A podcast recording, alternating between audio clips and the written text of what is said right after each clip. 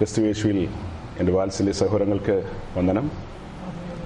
സഭായോഗത്തിലും കൂടെ നമുക്കിങ്ങനെ ഒരുമിച്ചായിരിക്കാൻ കർത്താവ് ഇടയാക്കി. ഇവിടം കൊണ്ട് തീരുന്നില്ല എന്ന് വൈകുന്നേരം. കർത്താവിന്റെ വരവ് താമസിച്ചാൽ നമ്മൾ ആഗ്രഹിക്കുന്നത് ആശീർവാദം പറയുന്നതിന് മുമ്പ് കർത്താവ് വരികയായിരുന്നെങ്കിൽ ഈ ദുഷ്ടലോകത്തിൽ നിന്ന് അങ്ങ് പോയാൽ മതിയായിരുന്നു. ഇവിടെ ജീവിച്ച് നമുക്ക് കൊതി തീർന്നില്ലേ? തീർന്നില്ല. ഓക്കെ കൊതി തീരാത്തവരോട് നിൽക്കട്ടെ. തീർന്നവർക്ക് കാഹളത്തോടു കൂടി അങ്ങ് പോകാം. അപ്പൊ അങ്ങനെ പോകുമ്പോൾ പോകുന്നതിന് മുമ്പ് നമ്മൾ കുറെ കാര്യങ്ങൾ മനസ്സിലാക്കേണ്ടതുണ്ട് കുറെ കാര്യങ്ങൾ ഗ്രഹിക്കേണ്ടതുണ്ട്. അതിനു വേണ്ടിയാണ് കഴിഞ്ഞ രണ്ട് ദിവസമായി നമ്മൾ ഇവിടെ ഇങ്ങനെ ഒരുമിച്ച് കൂടിയിരിക്കുന്നത്. കഴിഞ്ഞ ദിവസം രാവിലെ എഴുന്നേറ്റപ്പോൾ തന്നെ ഒരു വാക്യം എന്റെ മുൻപിൽ കടന്നു വന്നു. ഇന്ന് രാവിലെ ആ വാക്യം കുറച്ചും കൂടി കൂടുതലായിട്ട് ആ വാക്യത്തിന്റെ ഗൗരവം മുൻപിലേക്ക് കടന്നു വരികയായിരുന്നു. ആ വാക്യത്തിലേക്ക് നോക്കിയപ്പോൾ പതിനെട്ടാം നൂറ്റാണ്ടിൽ ജീവിച്ച ഭക്തനായ ഒരു മനുഷ്യനായിരുന്നു ജോൺ വെസ്ലി. ജോൺ വെസ്ലി ദൈവവചനം ധാരാളം വായിച്ചിട്ടുള്ള ആളാണ്. ഈ മുഴു പുസ്തകവും പല ആവർത്തി വായിച്ചിട്ടുണ്ട്. എന്നാൽ ഒന്നിയോഹന്നൻ രണ്ടിന്റെ ആറ് ഒരു ദിവസം പെട്ടെന്ന് പുള്ളിയുടെ മുമ്പിൽ അങ്ങ് പ്രകാശിച്ചു. അതൊരു നടുക്കമായി പോയി. അതെങ്ങനെയായിരിക്കും വായിച്ചു നോക്കിയ? ആ. അവനിൽ വസിക്കുന്നു എന്ന് പറയുന്നവൻ എല്ലാവരും പറയുന്നത് ഞങ്ങൾ വസിക്കുന്നു വസിക്കുന്നു എന്നാ. അങ്ങനെ അവനിലാണ് വസിക്കുന്നതെങ്കിൽ അവൻ നടന്നതുപോലെ നടക്കേണ്ടതാകുന്നു. അങ്ങനെയല്ലേ? ആ ഭക്തനായ മനുഷ്യന്റെ ഉള്ളിൽ ആ വചനം ഭയങ്കര പ്രകമ്പനം കൊള്ളിച്ചു. താൻ ആ വാക്യം വായിച്ചപ്പോൾ എനിക്ക് മനസ്സിലായി ദൈവത്തിന്റെ പരിശുദ്ധാത്മാവ് ഇങ്ങനെ എഴുതിയിട്ടുണ്ടെങ്കിൽ ഇങ്ങനെ നടക്കാൻ പറ്റും. നമ്മൾ രണ്ടു ദിവസമായിട്ട് എന്താ പറഞ്ഞുകൊണ്ടിരിക്കുന്നത്? നടക്കാൻ പറ്റുമെന്നോ? പറ്റില്ലെന്നോ? നടക്കാൻ പറ്റും. നടക്കാൻ വേണ്ടിയിട്ടല്ലേ പരിശുദ്ധാത്മാവിനെ നമ്മുടെ ഉള്ളിലാക്കിയിരിക്കുന്നത്. ന്യായപ്രമാണ യോഗക്കാർക്കോ അതിനു മുമ്പുള്ള മനസാക്ഷി യോഗക്കാർക്കോ ആർക്കും കിട്ടാത്ത ഭാഗ്യ പദവിയാണ് നമുക്ക് കിട്ടിയിരിക്കുന്നത്. നടക്കാൻ പറ്റും.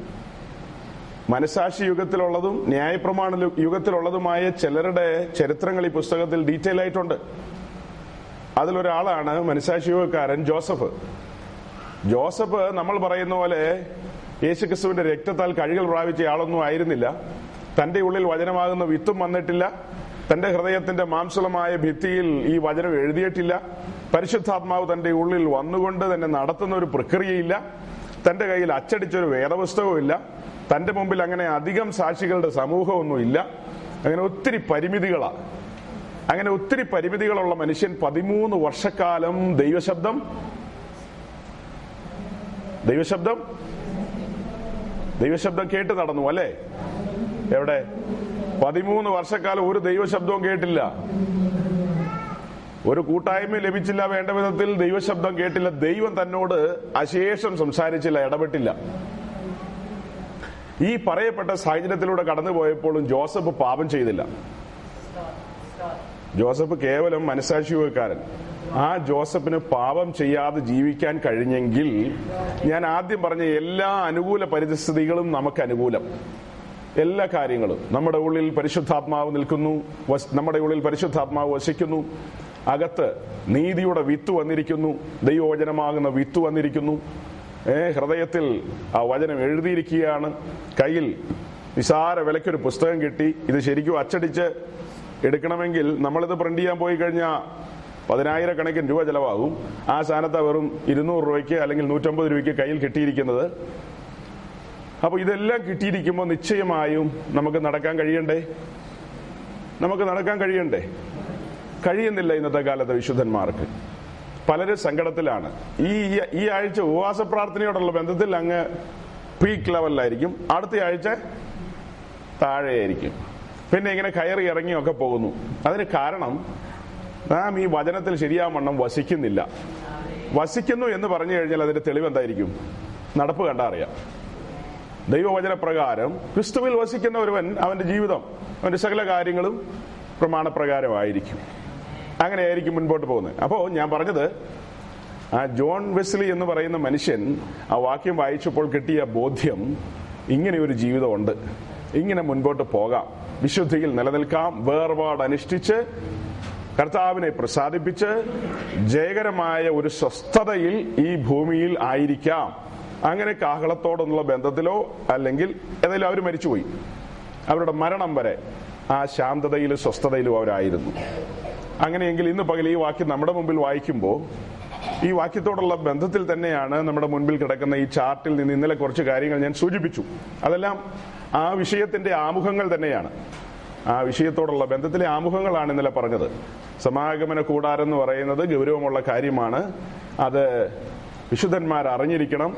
അറിഞ്ഞാൽ മാത്രം. ഇതൊക്കെ ശരിക്കും മനസ്സിലായി കഴിയുമ്പോഴാണ് നമുക്ക് ഈ ഭൂമിയിൽ നേരാമണ്ണം ശരിയാമണ്ണം ദൈവത്തെ പ്രസാദിപ്പിച്ചുകൊണ്ട് നടക്കാൻ പറ്റത്തുള്ളൂ.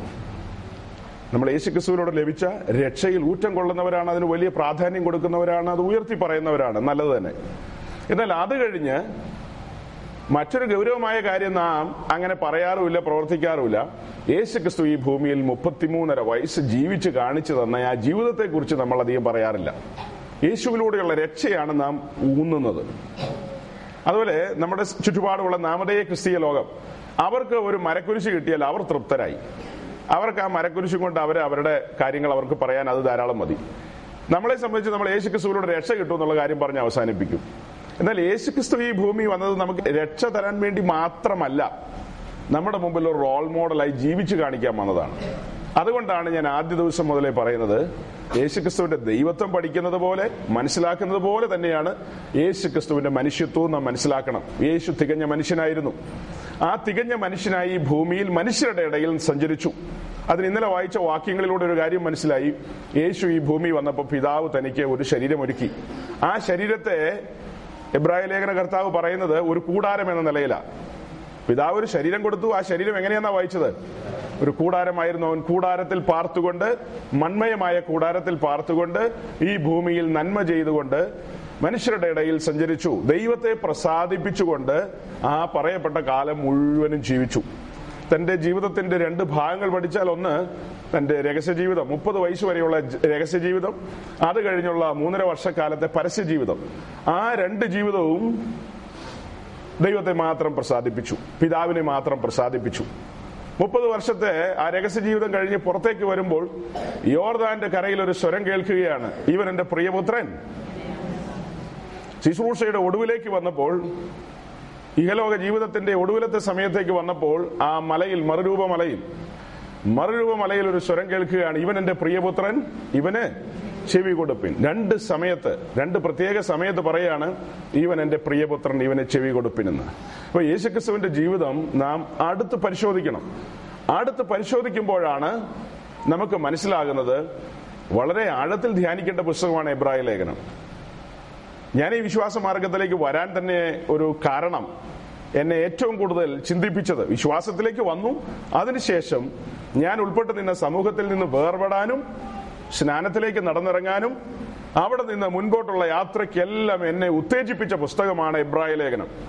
അതിലെ ഓരോ വരികളുമാണ് എന്നെ ആ തുടർന്ന് വന്നുകൊണ്ടിരുന്ന നേരമ്പോക്കുകളിൽ നിന്ന് പുറത്തിറക്കിയത്. അവിടെ പുരോഹിതന്മാർ ദിവസേന ചെയ്തുകൊണ്ടിരിക്കുന്ന കാര്യങ്ങളെല്ലാം വ്യർത്ഥമാണെന്ന് എനിക്ക് വായിച്ചപ്പോൾ മനസ്സിലായി. അതിന്റെ ആഴങ്ങളിലൂടെ സഞ്ചരിച്ചപ്പോൾ. അപ്പോ ആ പുസ്തകങ്ങളൊക്കെ നിങ്ങൾ ആഴത്തിൽ പഠിക്കണം. അതിനകത്ത് എഴുതിയിരിക്കുകയാണ് ഇങ്ങനെയുള്ള മഹാപുരോഹിതനല്ലോ നമുക്ക് വേണ്ടിയത്. ആ മഹാപുരോഹിതൻ നമുക്ക് തുല്യമായി പരീക്ഷിക്കപ്പെട്ടവൻ. അവൻ നമുക്ക് തുല്യമായി പരിശോധിപ്പിക്കപ്പെട്ടവൻ. അപ്പൊ ആ പരിശോധനകളിലൂടെ പരീക്ഷകളിലൂടെ അങ്ങനെയുള്ള അനുഭവങ്ങളിലൂടെ എല്ലാം കടന്നുപോയി പാപമൊഴികെ. പാപമൊഴികെ സകലത്തിലും നമുക്ക് തുല്യമായി പരീക്ഷിക്കപ്പെട്ടവൻ. അങ്ങനെയുള്ള ആ കർത്താവിന്റെ ജീവിതം നാം ശരിക്കും അടുത്ത് പഠിച്ചു കഴിയുമ്പോഴാണ് ഈ കർത്താവിന്റെ കൂടെയാണ് ഇനി പോയിരിക്കേണ്ടത്. ഇത്ര നേരം നമ്മൾ പാടിയ പാട്ടൊക്കെ ആ സൈസ് പാട്ടുകളല്ലായിരുന്നോ? രാജാതിരാജൻ വേഗം വരാറായി എന്നൊക്കെ പറഞ്ഞ്. അപ്പോ വേഗം വരാറായി അങ്ങനെ വരുമ്പോൾ പോയി ഒരുമിച്ച് കൂടെ ഇരിക്കണ്ടേ? ആ കൂടെ ഇരിക്കുന്നവൻ ആരാണെന്ന് ശരിക്കും മനസ്സിലായില്ലെങ്കിൽ എങ്ങനെ കൂടെ ഇരിക്കും? അതിന് എബ്രായ ലേഖനം ആറാം അധ്യായത്തിന്റെ ഇരുപതാം വാക്യം ഒന്ന് ജസ്റ്റ് ഒന്ന് വായിച്ചേ. എബ്രായർ ആറ് ഇരുപത്. ആ മൽക്കീസേദെക്കിന്റെ ക്രമപ്രകാരം എന്നേക്കും മഹാപുരോഹിതനായി ഒന്നുകൂടി നമുക്ക് വേണ്ടി പ്രവേശിച്ചിരിക്കുന്നു യേശുക്രിസ്തു സ്വർഗത്തിൽ മൽക്കി സദേക്കിന്റെ ക്രമപ്രകാരം മുമ്പ് കൂട്ടി പ്രവേശിച്ചെന്നാ വായിച്ചത്. അതിലെ ഒരു വാക്ക് പറയാനാണ് ഞാൻ ഈ വാക്യം വായിപ്പിച്ചത്.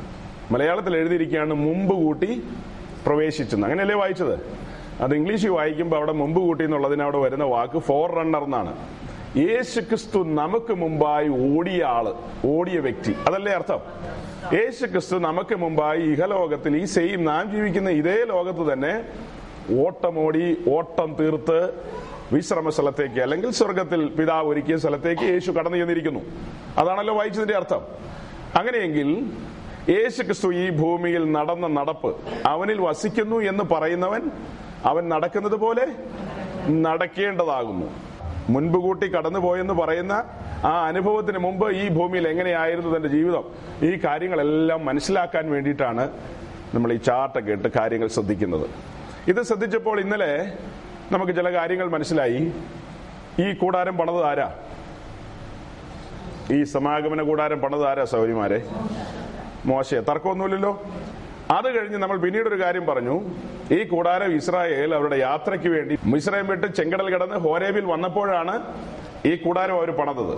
ഈ കൂടാരവുമായിട്ട് അവർ വാക്റ്റത്തെ ഭൂമിയിലേക്ക് കടന്നുപോയി. വാക്റ്റത്തെ ഭൂമിയിലെത്തി കുറെ കാലം ഈ കൂടാരം അവരുടെ നടുവിലുണ്ടായിരുന്നു. അതിനുശേഷം അവരുടെ നടുവിൽ എഴുന്നേറ്റ ഒരു രാജാവാണ് ദാവീദ്. ദാവീദിനാൽ ഒരു ആലയം പണിയാനുള്ള സകല സംവിധാനങ്ങളും സന്നാഹങ്ങളും ഒരുക്കി. എന്നാൽ പണത് ദാവീദല്ല ദാവീദിന്റെ മകനായ ശലോമോൻ. ശലോമോൻ പണത ആലയത്തിന്റെ പേരാണ് ഇരുഷലേം ദേവാലയം. ആ രണ്ട് കാര്യം നമ്മൾ പറഞ്ഞു. മോശ പണത് ഒരു താൽക്കാലിക കൂടാരം ഇത് തുണി കൊണ്ടും തുകൽ കൊണ്ടും മരം കൊണ്ടും മറ്റുമൊക്കെ ഉണ്ടാക്കിയ ഒരു താൽക്കാലികമായ കൂടാരം. എന്നാൽ ശലോമോൻ പണത് ഉറപ്പുള്ള അടിസ്ഥാനമുള്ള ഒരു ആലയമാണ് ശലോമോൻ പണത് അത് കഴിഞ്ഞിട്ട് നാം രണ്ടാമത് ചിന്തിച്ചു യേശുക്രിസ്തു ഈ ഭൂമിയിൽ ഒരു മൺമയമായ കൂടാരത്തിൽ മുപ്പത്തിമൂന്നര തിരുവയസ് വരെ സഞ്ചരിച്ചുകൊണ്ടിരുന്നു ആ കൂടാരത്തിൽ മൊബൈൽ ടെമ്പിൾ. യേശു ക്രിസ്തു എന്ന ആ കൂടാരം ഈ ഭൂമിയിൽ മുപ്പത്തിമൂന്നര വയസ്സ് സഞ്ചരിച്ചുകൊണ്ടിരുന്നു. അതിനുശേഷം യേശു ക്രിസ്തുവിന്റെ ക്രൂശുമരണം അടക്കം പിന്നെ പുനരുദ്ധാനം. അത് കഴിഞ്ഞ് നാം കാണുന്നത് നാം അല്ലെങ്കിൽ നാം വേണ്ട വിധത്തിൽ കണ്ടില്ലെങ്കിലും നമ്മുടെ പ്രതിനിധിയായ യോഹന്നാൻ സഭയുടെ പ്രതിനിധിയായ യോഹന്നാൻ പത്മോസിൽ വെച്ച് ആ രൂപത്തെ ആ തേജോമയമായ രൂപത്തെ കാണേണ്ടതുപോലെ കണ്ടു. മൺമയമായ കൂടാരത്തിൽ നിന്ന് യേശുക്രിസ്തു ഒരു വിൺമയമായ കൂടാരത്തിലേക്ക് കടന്നതായിട്ടാണ് യോഹന്നാൻ കണ്ടത്. അല്ലേ? മൺമയ കൂടാരത്തിൽ നിന്ന് മൺമയമായ കൂടാരത്തിൽ നിന്ന് യേശുക്രിസ്തു പിന്നത്തേതിൽ ഒരു വിൺമയമായ കൂടാരത്തിലേക്ക് കടന്നു. അത് കണ്ട യോഹന്നാൻ ഒരു കാര്യം ബോധ്യമായി. നാം ഇപ്പോൾ മൺമയമായ കൂടാരത്തിലാണ് വസിക്കുന്നതെങ്കിലും അനധിവിദൂര ഭാവിയിൽ കാഹളം ധനിക്കും ആ കാഹളം ധനിച്ചു കഴിയുമ്പോൾ നാമും അവന്റെ മഹത്വമുള്ള ശരീരത്തോട് അനുരൂപരായി തീരും. അപ്പോൾ ഇപ്പോ നമുക്ക് ദുഃഖമുണ്ട് രോഗമുണ്ട് കണ്ണുനീരുണ്ട് വിശപ്പുണ്ട് ദാഹമുണ്ട് അങ്ങനെ പലതുമുണ്ട്. ഇതെല്ലാം യേശുവിനും ഉണ്ടായിരുന്നു. അപ്പോ ഈ സംവിധാനങ്ങളിലൂടെ എല്ലാം കടന്നുപോയ യേശു ക്രിസ്തു ആ മഹത്വത്തിൽ നിൽക്കുന്നത് കാണുകയാണ് യോഹന്നാൻ.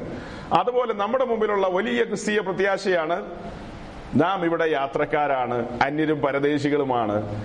അങ്ങനെ ഈ യാത്ര അവസാനിപ്പിച്ച് കഴിഞ്ഞ ദിവസം നമ്മുടെ ഒരു പ്രിയ സഹോദരൻ ഈ ഭൂമിയിൽ നിന്ന് മാറ്റപ്പെട്ടു. താൻ തന്റെ ഓട്ടം തീർത്ത് യാത്ര തീർത്ത് ഇവിടെ നിന്ന് കടന്നുപോയി. അതുപോലെ ആ സമയത്ത് നമ്മളിവിടെ പറഞ്ഞു ഓരോ മൂന്ന് സെക്കൻഡിലും ഓരോ മനുഷ്യർ ഭൂമിയിൽ മരിക്കുന്നുണ്ടെന്ന്. ഓരോ മൂന്ന് സെക്കൻഡിലും. അതിന് നമ്മൾ എന്താ പറഞ്ഞത്? ഓരോ മൂന്ന് സെക്കൻഡിലും ഓരോ വണ്ടി വരുന്നുണ്ട് അതിൽ ഓരോരുത്തർ കയറി പോകുന്നു അതുപോലെ നമുക്കുള്ള വണ്ടി എന്നാ വരുന്നത് എപ്പോഴാ വരുന്നതെന്ന് ഒരു പിടിയില്ല. അത് വരുന്ന സമയത്ത് നാമും കയറി പോകുന്നു.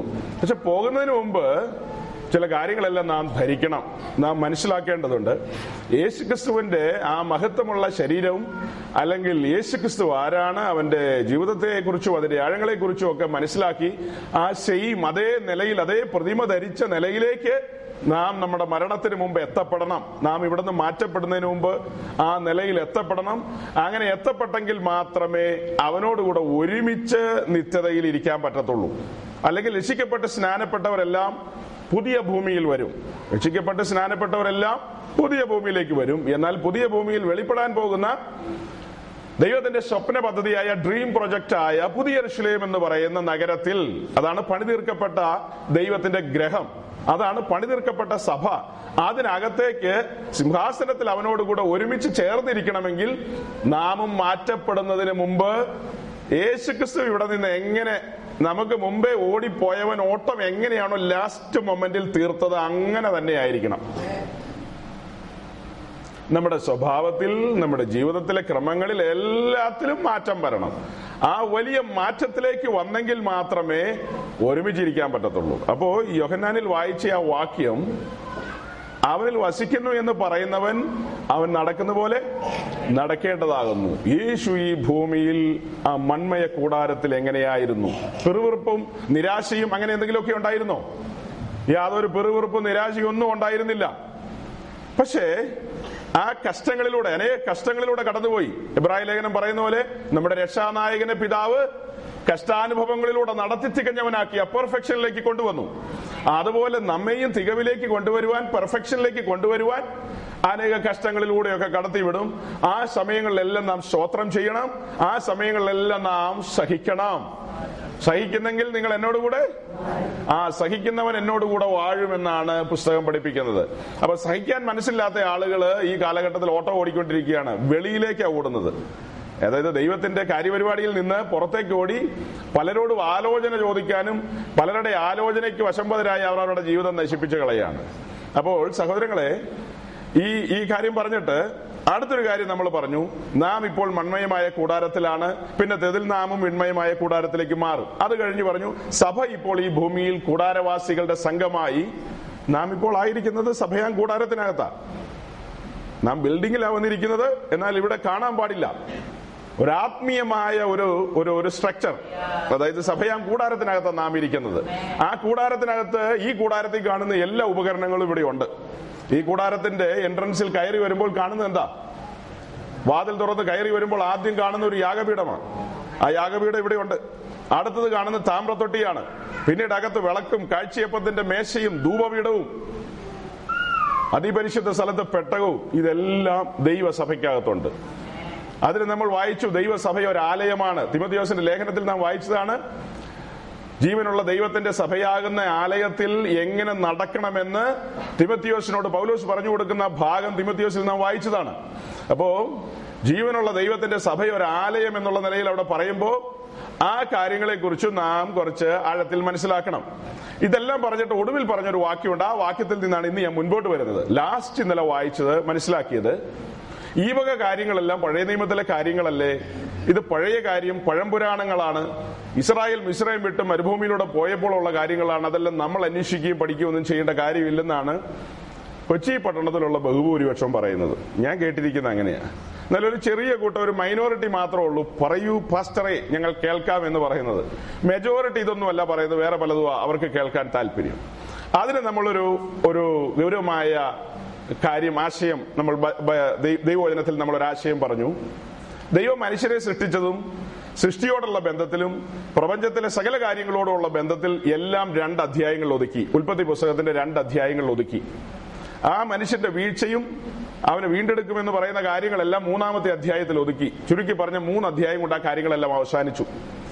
എന്നാൽ സമാഗമന കൂടാരത്തെക്കുറിച്ചും അതിന്റെ കാര്യങ്ങളെക്കുറിച്ചും അനേക പേജുകളാണ് ഈ പുസ്തകത്തിൽ എഴുതി വെച്ചിരിക്കുന്നത്. പുറപ്പാട് ദിവസം ഇരുപത്തഞ്ചാം അധ്യായം മുതൽ നാൽപ്പതാം അധ്യായം വരെ ഏകദേശം പതിമൂന്നിലധികം അധ്യായങ്ങളാണ് സമാഗമന കൂടാരത്തിന് വേണ്ടി എഴുതി വെച്ചിരിക്കുന്നത്. അത് കഴിഞ്ഞ് ആ കൂടാരത്തിലെ ശുശ്രൂഷകളും ജീവിതവും ആ കാര്യങ്ങളെക്കുറിച്ച് അഹ്റോന്റെ പുത്രന്മാർക്കും അഹ്റോന് ലഭിക്കപ്പെട്ട പൗരോഹിത്യത്തെക്കുറിച്ചും ഒക്കെ ലേവിയ പുസ്തകത്തിൽ ഇരുപത്തിയേഴ് അധ്യായത്തിലും ആ കാര്യങ്ങളെല്ലാം എഴുതി വെച്ചിരിക്കുകയാണ്. സംഖ്യാ പുസ്തകത്തിലേക്ക് വരുമ്പോഴും ആവർത്തന പുസ്തകത്തിലേക്ക് വരുമ്പോഴും ഒക്കെ ഈ കൂടാരവുമായി അവരെങ്ങനെയാണ് സഞ്ചരിച്ചുകൊണ്ടിരിക്കുന്നത് അവരുടെ യാത്ര എങ്ങനെയാണ് ഇങ്ങനെയുള്ള കാര്യങ്ങളാണ് അടുത്ത അധ്യായങ്ങളിലൊക്കെ എഴുതി വെച്ചിരിക്കുന്നത്. അത് കഴിഞ്ഞ് നാം പുതിയ നിയമത്തിന്റെ താളുകളിലേക്ക് വരുമ്പോൾ പുതിയ നിയമത്തിൽ എബ്രായ ലേഖനത്തിൽ അതിന്റെ ഏഴ് എട്ട് ഒൻപത് പത്ത് അധ്യായങ്ങളിൽ സമാഗമന കൂടാരവും അതിലെ ശുശ്രൂഷകളും പൗരോഹിത്യം ഈ കാര്യങ്ങളാണ് സവിസ്തരം പ്രസ്താവിക്കുന്നത്. അങ്ങനെ വരുമ്പോ ഈ കാര്യങ്ങൾക്ക് എത്രമാത്രം പ്രസക്തിയാണ് സ്വർഗം കൽപ്പിക്കുന്നത്? ഈ കാര്യങ്ങൾ ദൈവത്തിന്റെ പരിശുദ്ധാത്മാവ് ഇതിനകത്തൊരു ഒരു സിംഗിൾ ലൈൻ പോലും വെറുതെ എഴുതി വെച്ചിട്ടില്ല. അതിന് അതീവ ഗൗരവമുണ്ട്. ഗൗരവമില്ലാത്ത ഒരു കാര്യം പോലും ഇതിനകത്ത് എഴുതിയിട്ടില്ല. അപ്പോൾ ആദ്യം ഞാൻ പറഞ്ഞ കാര്യങ്ങൾ ഗൗരവമില്ലാത്തതല്ല. അതിനൊക്കെ ഗൗരവമുണ്ട്. പക്ഷെ അതൊക്കെ ഒരളവിൽ നിർത്തിയിരിക്കുകയാണ്. ഏ?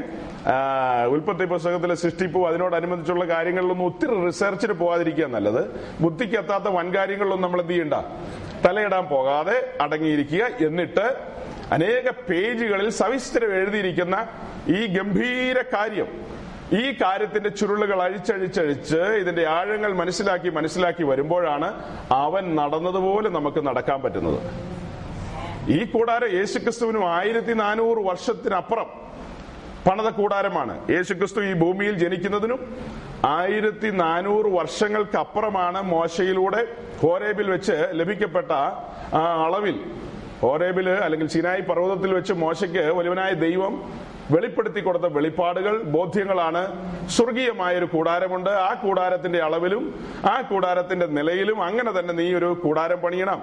ഒരു തിരുനിവാസം പണിയണം. ആ തിരുനിവാസത്തിലാണ് ഞാൻ വന്ന് വസിക്കാൻ പോകുന്നത്. ആ തിരുനിവാസം ഇസ്രായേൽ പാളയത്തിന്റെ നടുവിൽ എപ്പോഴും ഉണ്ടായിരിക്കണം. ഇസ്രായേൽ പാളയം ഏകദേശം ആറ് കിലോമീറ്റർ ചുറ്റളവിലാണ് അവരുടെ പാളയം. ആറ് കിലോമീറ്റർ ചുറ്റളവിലെ ഇരുപത്തഞ്ച് മുപ്പത് ലക്ഷത്തിനടുത്ത് ജനം വസിക്കുന്നത്. അതിന്റെ ഒത്ത നടുവിൽ എന്തുണ്ട്? ഈ കൂടാരമുണ്ട്. ആ കൂടാരത്തിനകത്ത് പെട്ടകമുണ്ട്. അപ്പോൾ ആ കൂടാരവും അതിനകത്ത് പെട്ടകവും ഇതെല്ലാം ദൈവത്തെയും ദൈവ സാന്നിധ്യത്തെയും ഒക്കെയാണ് കാണിക്കുന്നത്. ആ കൂടാരം അവരുടെ നടുവിൽ നിൽക്കുമ്പോൾ ആ കൂടാരം അവരുടെ നടുവിൽ നിൽക്കുന്നു. അവർ പാളയം ഇറങ്ങിയിരിക്കുന്ന ദേശത്ത് അതിന് ചുറ്റുപാടും അനേക ജാതികൾ അല്ലെങ്കിൽ ശത്രു രാജ്യങ്ങളുണ്ട് ശത്രുക്കളുണ്ട്. ശത്രുക്കൾ പ്രബലരുമാണ്. ശത്രുക്കളൊന്നും അത്ര തീരെ മോശക്കാരൊന്നുമല്ല. ശത്രുക്കൾ ശക്തരാണ് പ്രബലരാണ്. അങ്ങനെ പ്രബലരായ ശക്തരായ ശത്രുക്കളുടെ നടുവിലൂടെ കടന്നു പോകുമ്പോഴാണ് പാളയം ഇറങ്ങുന്നത്. അങ്ങനെ പാളയം ഇറങ്ങിയിരിക്കുന്ന സമയങ്ങളിൽ അവർ ചുറ്റുമുള്ള ശത്രുക്കളെ ഒരു ശത്രുക്കളെ കണ്ടുപോലും നടുങ്ങാൻ പാടില്ല. അതാണ് പ്രമാണം. ഒരു ശത്രുവിനെ കണ്ടു അവർ പേടിക്കാൻ പാടില്ല ഭയപ്പെടേണ്ട ആവശ്യമില്ല സന്ദേഹപ്പെടേണ്ട ആവശ്യമില്ല. അവർ ഭയപ്പെടുകയും സന്ദേഹപ്പെടുകയും ചെയ്യേണ്ട ഒരുവനുണ്ട്. അതാരാ? പാളയത്തിന്റെ നടുവിൽ വസിക്കുന്ന കൂടാരത്തിൽ ദൈവം തന്റെ മഹത്വത്തിൽ എഴുന്നള്ളി നിൽക്കുക. ആ ദൈവത്തെ നിത്യനായ ദൈവത്തെ സൃഷ്ടാവായ ദൈവത്തെ മാത്രമേ ഇസ്രായേൽ ഭയപ്പെടാൻ പാടുള്ളൂ. അവിടെ മാത്രമേ കുമ്പിടാൻ പാടുള്ളൂ. അവന്റെ മുമ്പിൽ തലകുനിക്കാൻ പാടുള്ളൂ. അങ്ങനെയെങ്കിൽ പുതിയ നിയമ വിശുദ്ധന്മാരായ നമ്മോടുള്ള ബന്ധത്തിൽ നമുക്ക് ചുറ്റും ഏർ നാം വന്നിരിക്കുന്ന ഈ ഈ ദൈവരാജ്യത്തിൽ നാം ദൈവരാജ്യത്തിൽ വന്നിരിക്കുകയാണ്. വളരെ സെക്യൂരിറ്റി ഉള്ള ഒരു സ്ഥലത്താണ് നാം ആയിരിക്കുന്നത്. ആ ദൈവരാജ്യത്തിൽ അവിടെ രാജാതി രാജാവായി വലുവനായ ദൈവം വാഴുകയാണ്. അങ്ങനെ ദൈവരാജ്യത്തിൽ വന്നിരിക്കുന്ന നമ്മൾ ചുറ്റോട് ചുറ്റുമുള്ള എന്തെന്തെല്ലാം കാര്യങ്ങൾ കേൾക്കുമ്പോൾ ആ ഭയന്നു പോകുന്നത്? ഏതെങ്കിലും ഒരു രോഗത്തിന്റെ പേര് കേട്ടാ പോരെ. നമ്മൾ ചുമ്മാ ഒരാളുടെ കൂട്ടത്തിൽ ഒരു ബൈസ്റ്റാൻഡർ ആയിട്ട് ഏതെങ്കിലും ഹോസ്പിറ്റലിൽ പോയതാ. അവിടെ ചെന്നപ്പോ നമുക്കൊരു തുമ്മൽ വന്നു. അല്ലെങ്കിൽ ഒന്ന് ചുമച്ചു. അപ്പൊ നമുക്ക് തോന്നി എന്നാ ഒന്ന് ചോദിച്ചേക്കാം ഇവരോട് എന്താന്ന്. ചോദിച്ചപ്പോ അവർ ക്യാൻസറിന്റെ ക്യാ പറഞ്ഞു. ക്യാൻസർ അല്ല അതിന്റെ ക്യാ എന്ന് ഡോക്ടർ ഒന്ന് പറഞ്ഞുള്ളൂ. ഉടനെ നമ്മൾ വീണു. നമ്മൾ എന്തിനാ ക്യാൻസറിന്റെ ക്യാ കേൾക്കുമ്പോ വീഴുന്നേ? ക്യാൻസർ അല്ല ഇനി അതിനേക്കാൾ വലിയ? വേറെ എന്തെങ്കിലും സാധനം ഉണ്ടെങ്കിൽ ഇതൊന്നും ഇതൊന്നും കേട്ട് നമ്മൾ എന്ത് ചെയ്യണ്ട? ഭയപ്പെടണോ? നമ്മുടെ ഉള്ളിൽ എന്ത് വന്നിട്ടുണ്ട്? നിത്യജീവൻ വന്നിട്ടുണ്ട്. ക്യാൻസർ നമ്മുടെ നിത്യജീവൻ എടുക്കുവോ? ക്യാൻസർ വന്നെന്ന് ഓർത്ത് നമ്മളുടെ ഈ ശരീരത്തിലെ സെല്ലുകളെ ആ കോശങ്ങളെയൊക്കെ ക്ഷീണിപ്പിക്കും തകർത്ത് തരിപ്പണമാക്കും ചിലപ്പോ. ചിലരുടെ കാര്യത്തിൽ രക്ഷപ്പെടാം. ചിലപ്പോ അതൊന്നും നടന്നില്ലെന്നിരിക്കും ദൈവത്തിന്റെ ഗീതം പോലെ നടക്കട്ടെ. അങ്ങനെ സംഭവിച്ചാൽ ഒടുവിൽ എന്ത് സംഭവിക്കും? ചുമ്മാ നടന്ന പെട്ടിക്കകത്തേക്ക് കയറും. പക്ഷെ അങ്ങനെ കയറി എന്ന് ഓർത്ത് നമ്മുടെ അകത്ത് വന്നിരിക്കുന്ന നിത്യജീവൻ എങ്ങോട്ടെങ്കിലും പോകുന്നുണ്ടോ? ഈ ശരീരം പൗലോഷ് പറയുന്ന പോലെ നമ്മൾ മണ്ണിൽ കൊണ്ടുവയ്ക്കും. അതിന് പറയുകയാണ് അതിനാണ് നമ്മൾ പറയുന്നത് ഈ ശരീരം ഇവിടെ നിദ്ര കൊള്ളുന്നു. പിന്നീട് ഒരു സമയത്ത് ഈ ശരീരം എന്ത് ചെയ്യും? കാഹളം ധരിക്കുമ്പോ ഉയർത്തോളും. പേടിക്കാൻ ഒന്നുമില്ല പേടിക്കാനുണ്ടോ? പേടിയുണ്ടോ? അശേഷം പേടിക്കരുത്. നമ്മുടെ നാളുകളെ ദിവസേന എണ്ണിക്കൊണ്ടിരിക്കുക. ഏഹ് അറുപതായവരും എഴുപതായവരും തൊണ്ണൂറായവരും മുപ്പതായവരും ഒക്കെ എണ്ണിക്കോ. എന്റെ കാര്യം പകുതി കഴിഞ്ഞു. ഇനി എത്രയുണ്ടെന്ന് ആർക്കറിയാം? അപ്പൊ ഇനി ചുരുങ്ങിയ കാലം എനിക്കുള്ളൂ. നിങ്ങളുടെ കാര്യം എനിക്കറിയില്ല. നൂറ്റി ഇരുപതാണോ നൂറ്റി മുപ്പതാണോ എന്നൊക്കെ. എനിക്ക് അത്രയൊന്നും കാണാൻ ഒരു ചാൻസും ഇല്ല. ഇപ്പോഴേ ചുമയും പല പരിപാടികളും ഒക്കെയാണ്. അപ്പൊ ഈ ചുരുങ്ങിയ കാലം കൊണ്ട് തേജസ്സിന്മേൽ തേജസ് പ്രാപിച്ചു ഇവിടെ നിന്ന് പോകേണ്ടതുണ്ട്. അവിടെ ചെല്ലുമ്പോഴല്ല അതൊന്നും കിട്ടുന്നത്. കിട്ടുന്നത് അവിടെ ചെല്ലുമ്പോഴാണ് കാണാൻ പറ്റുന്നതെങ്കിലും അതിനുള്ള പരീക്ഷയല്ല ഇവിടെ വെച്ച് എഴുതി തീർക്കും തീരും. പരീക്ഷയല്ല ഇവിടെ വെച്ച് എഴുതി തീരും. റിസൾട്ട് എവിടെ വെച്ച് കിട്ടും? റിസൾട്ട് ഇവിടെ വെച്ച് പ്രഖ്യാപിക്കില്ല. റിസൾട്ട് അവിടെ ചെല്ലണം. പഴയ നിയമ വിശുദ്ധന്മാരെല്ലാം പരീക്ഷ എഴുതി കഴിഞ്ഞിരിക്കുക. ആദ്യം മുതലുള്ള ഭക്തന്മാരെല്ലാം പരീക്ഷ എഴുതി തീർന്നിരിക്കുക. പേപ്പർ എല്ലാം കൊടുത്തു അവർ. അവരെല്ലാം ഇപ്പോൾ സ്വർഗീയ പ്രതീസയിൽ വിശ്രമത്തിലിരിക്കുന്നു. സ്റ്റേഫാനോസ് മുതലുള്ള പുതിയ നിയമ ഭക്തന്മാരെല്ലാം പരീക്ഷ എഴുതി തീർത്ത് അവരെല്ലാം വിശ്രമത്തിലാണ്. പിന്നെ ഇനി നമ്മളും കൂടെ ഒന്ന് ചെല്ലണം അവിടെ. നമ്മൾ മരിച്ചാൽ അല്ലെങ്കിൽ ജീവനോടെ ഉണ്ടെങ്കിൽ രൂപാന്തരപ്പെട്ട് ചെല്ലും കാഹളം ധ്വനിക്കുമ്പോൾ. അങ്ങനെ ക്രിസ്തുവിന്റെ ന്യായാസനം വെളിപ്പെടും. ആ ന്യായാസനത്തിന് മുമ്പാകെ മാർക്ക് ലിസ്റ്റ് പ്രോഗ്രസ് കാർഡ് എല്ലാവരുടെയും എടുക്കും. അപ്പൊ ബീച്ച് റോഡിൽ പ്രസംഗിച്ച പാസ്റ്റർ സജീവ് വർഗീസ് മുൻപോട്ട് വരൂ. അപ്പൊ നിങ്ങളെല്ലാം വരും അവിടെ. നമ്മളെല്ലാം ഉണ്ട് അവിടെ. അപ്പോ അങ്ങനെ ഈ കാര്യങ്ങളെല്ലാം പറഞ്ഞിട്ട് നിനക്ക് മാർക്കൊന്നും ഇല്ലല്ലോ മോനെ എന്ന് പറയുമ്പോൾ എത്ര നിരാശയായിരിക്കും. അല്ലേ? നിലത്തിലെ പൊടിയിൽ നിന്ന് നിദ്ര കൊള്ളുന്നവരിൽ ചിലർ നിത്യജീവനായും ചിലർ നിത്യ നിന്നയ്ക്കായും ചിലർ ലജ്ജയ്ക്കായും വരും. അപ്പോൾ ഇതെല്ലാം പറഞ്ഞയാൾ അവിടെ ലജ്ജിക്കോ ഇല്ലയോ? നിശ്ചയമായും ലജ്ജിക്കും. അപ്പോ ആ തേജസിന്റെ നിലയിൽ വരണമെങ്കിൽ യേശുക്രിസ്തു അത് പറയുമ്പോൾ വെളിപ്പാട് പുസ്തകത്തിൽ നാം കാണുന്ന യേശുക്രിസ്തുവിന്റെ രൂപമില്ലേ പത്മോസ് പത്മോസിൽ യോഹന്നാൻ കണ്ടത്? ആ കണ്ട ഒരു രൂപം. ആ മഹത്വമുള്ള രൂപം. ആ കാണുന്ന രൂപത്തിന്റെ തലയാരാ? തല ക്രിസ്തുവും ശരീരമാരാ? സഭയും. ആ കാണുന്ന രൂപത്തിന്റെ യോഹന്നാൻ പത്മോസിൽ കണ്ട ആ രൂപത്തിന്റെ തല ക്രിസ്തുവും ശരീരം തന്റെ സഭയും. അതിന് മൊത്തത്തിൽ കാണുന്ന ഒരു തേജസിന്റെ നിലയുണ്ടല്ലോ. അതെന്തൊരു നിലയാ? ആ തേജസിന്റെ നിലയിൽ അവന്റെ ശരീരത്തിന്റെ ഭാഗമായി നാം ഇണങ്ങിച്ചേരണമെങ്കിൽ രക്ഷാനായകൻ ഇതിലെ ഈ രക്ഷാനായകൻ ഈ ഭൂമിയിൽ എങ്ങനെ സഞ്ചരിച്ചോ എങ്ങനെ നടന്നോ അങ്ങനെ തന്നെ നാമുമായിരിക്കണം അങ്ങനെ തന്നെ നാമം നടന്നാൽ അവനോട് പറ്റിച്ചേരും. രണ്ട് പറ്റി ക്രിസ്തുവിനോട് പറ്റിച്ചേരുന്നവൻ അവനുമായി ഏകാത്മാവാകുന്നു. ഏതായാലും വാക്യം കാണാതെ പഠിച്ചു? ക്രിസ്തുവിനോട് പറ്റിച്ചേരുന്നവൻ അവനുമായി ഏകാ ഏകാത്മാവാകുന്നു. അങ്ങനെ രണ്ടും പറ്റിച്ചേർന്ന് കഴിഞ്ഞാൽ പത്മോസിൽ കണ്ട രൂപം അങ്ങനെ തന്നെ കാണാൻ പറ്റും കാഹളം തുരിച്ചു കഴിയുമ്പോൾ. വെളിപ്പാട് ദിവസത്തിന്റെ ഒടുവിൽ പറയുന്ന പോലെ കുഞ്ഞാടിന്റെ കല്യാണം വന്നുവല്ലോ തന്റെ കാന്തയും തന്നെത്താൻ ഒരുക്കിയിരിക്കുന്നു. അപ്പൊ ആ തന്നെത്താൻ ഒരുക്കിയ കാന്തയുടെ കൈ പിടിച്ചു കഴിഞ്ഞാൽ പിന്നെ പറയുന്ന എന്താ? അവൻ അപ്പനെയും അമ്മയും വിട്ട് ഭാര്യയോട് പറ്റിച്ചേരും. അവർ രണ്ടും ഇനി രണ്ടല്ല ഒന്നത്രേ. ഇതൊരു അസാധാരണ മർമ്മം. ക്രിസ്തുവിനെയും തന്റെ സഭയെ ഉദ്ദേശിച്ചത്ര ഈ പുസ്തകത്തിൽ എഴുതി വെച്ചിരിക്കുന്നത്. അപ്പോ രണ്ട് ഒന്നായി തീരുകയാണ് ഒന്നായി തീരണമെങ്കിൽ ശിരസിന്റെ നില എന്താണോ? അല്ലെങ്കിൽ നമുക്ക് മുമ്പേ ഓടിയവൻ ഇബ്രായ ലേഖനത്തിലെ വാക്കിൽ പറയുന്ന പോലെ മുമ്പ് കൂട്ടി പ്രവേശിച്ചവൻ ഫോർ റണ്ണർ നമുക്ക് മുമ്പേ ഓടിയ ഓട്ടക്കാരന്റെ നില എന്താണോ? അവൻ ജയാളിയാ. അവൻ ഇവിടെ നിന്ന് ജയം പ്രാപിച്ചല്ലേ പോയത്? അതുപോലെ നമ്മൾ രണ്ടു ദിവസം മുമ്പ് മുതലേ പറയുകയാണ് മിശ്രയും വിട്ടു നല്ല കാര്യം. ചെങ്കടൽ കടന്ന് അതിലും നല്ലത്. മരുഭൂമിയിലൂടെ മന്നായി നിന്ന് വെള്ളവും കുടിച്ചത് അതി അതി അതിക്ഷേമമായ കാര്യങ്ങൾ. പക്ഷേ അത് കഴിഞ്ഞിട്ട് എന്ത് കിടക്കണം? യോർദാൻ കടക്കണം. യോർദാൻ കടന്നാൽ മാത്രം പോരാ മുൻപിൽ എരിഹോ നിൽക്കുക. എരിഹോവിനെ എവിടെ ഇടണം? എരിഹോവിനെ കാൽക്കീഴിലിടണം അതാണ് അതിന്റെ വാക്കുകൾ. അത് അതായിരിക്കും ഏറ്റവും പറയേണ്ട വാക്കുകൾ. കാൽക്കീഴിൽ കിടന്നില്ലെങ്കിലത്തെ കുഴപ്പം എന്താ? എരിഹോവിൽ വെള്ളിയും പൊന്നും രക്താംബരങ്ങളും അങ്ങനെ ഒത്തിരി സാധനങ്ങൾ കിടപ്പുണ്ട്. എരിഹോ എന്ന് പറയുന്നത് ശബ്ദാർപ്പിതമാണ് ശപിക്കപ്പെട്ടതാണ്. എരിഹോ എന്നുള്ള വാക്കിന്റെ അർത്ഥം ശബ്ദാർപ്പിതം. എരിഹോവിലുള്ള ഒരു പൊട്ടുസൂചി പോലും ഇസ്രായേലിനെ തൊടാൻ പാടില്ല. പക്ഷേ യോർദാൻ കടന്നുപോയിട്ട് ഒരു വിദ്വാന് മോഹമുദിച്ചു. ആഖാൻ ഒരു മോഹമുദിച്ചു. ഇതിൽ കുറച്ച് കൊണ്ടുപോകാം. കർത്താവിന്റെ വേലയ്ക്ക് എങ്ങാനും പ്രയോജനപ്പെട്ടാലോ എന്നോർത്ത. അങ്ങനെ പ്രയോജനപ്പെട്ടാലോ എന്നോർത്ത് ഈ സാധനങ്ങളൊക്കെ കുറെ വാരിക്കൊണ്ട് പോയി തനിക്ക് ഒടുവിൽ എന്താ കിട്ടിയത്? തന്റെ ജീവിതത്തിൽ ദുരന്തമാണ് സംഭവിച്ചത്.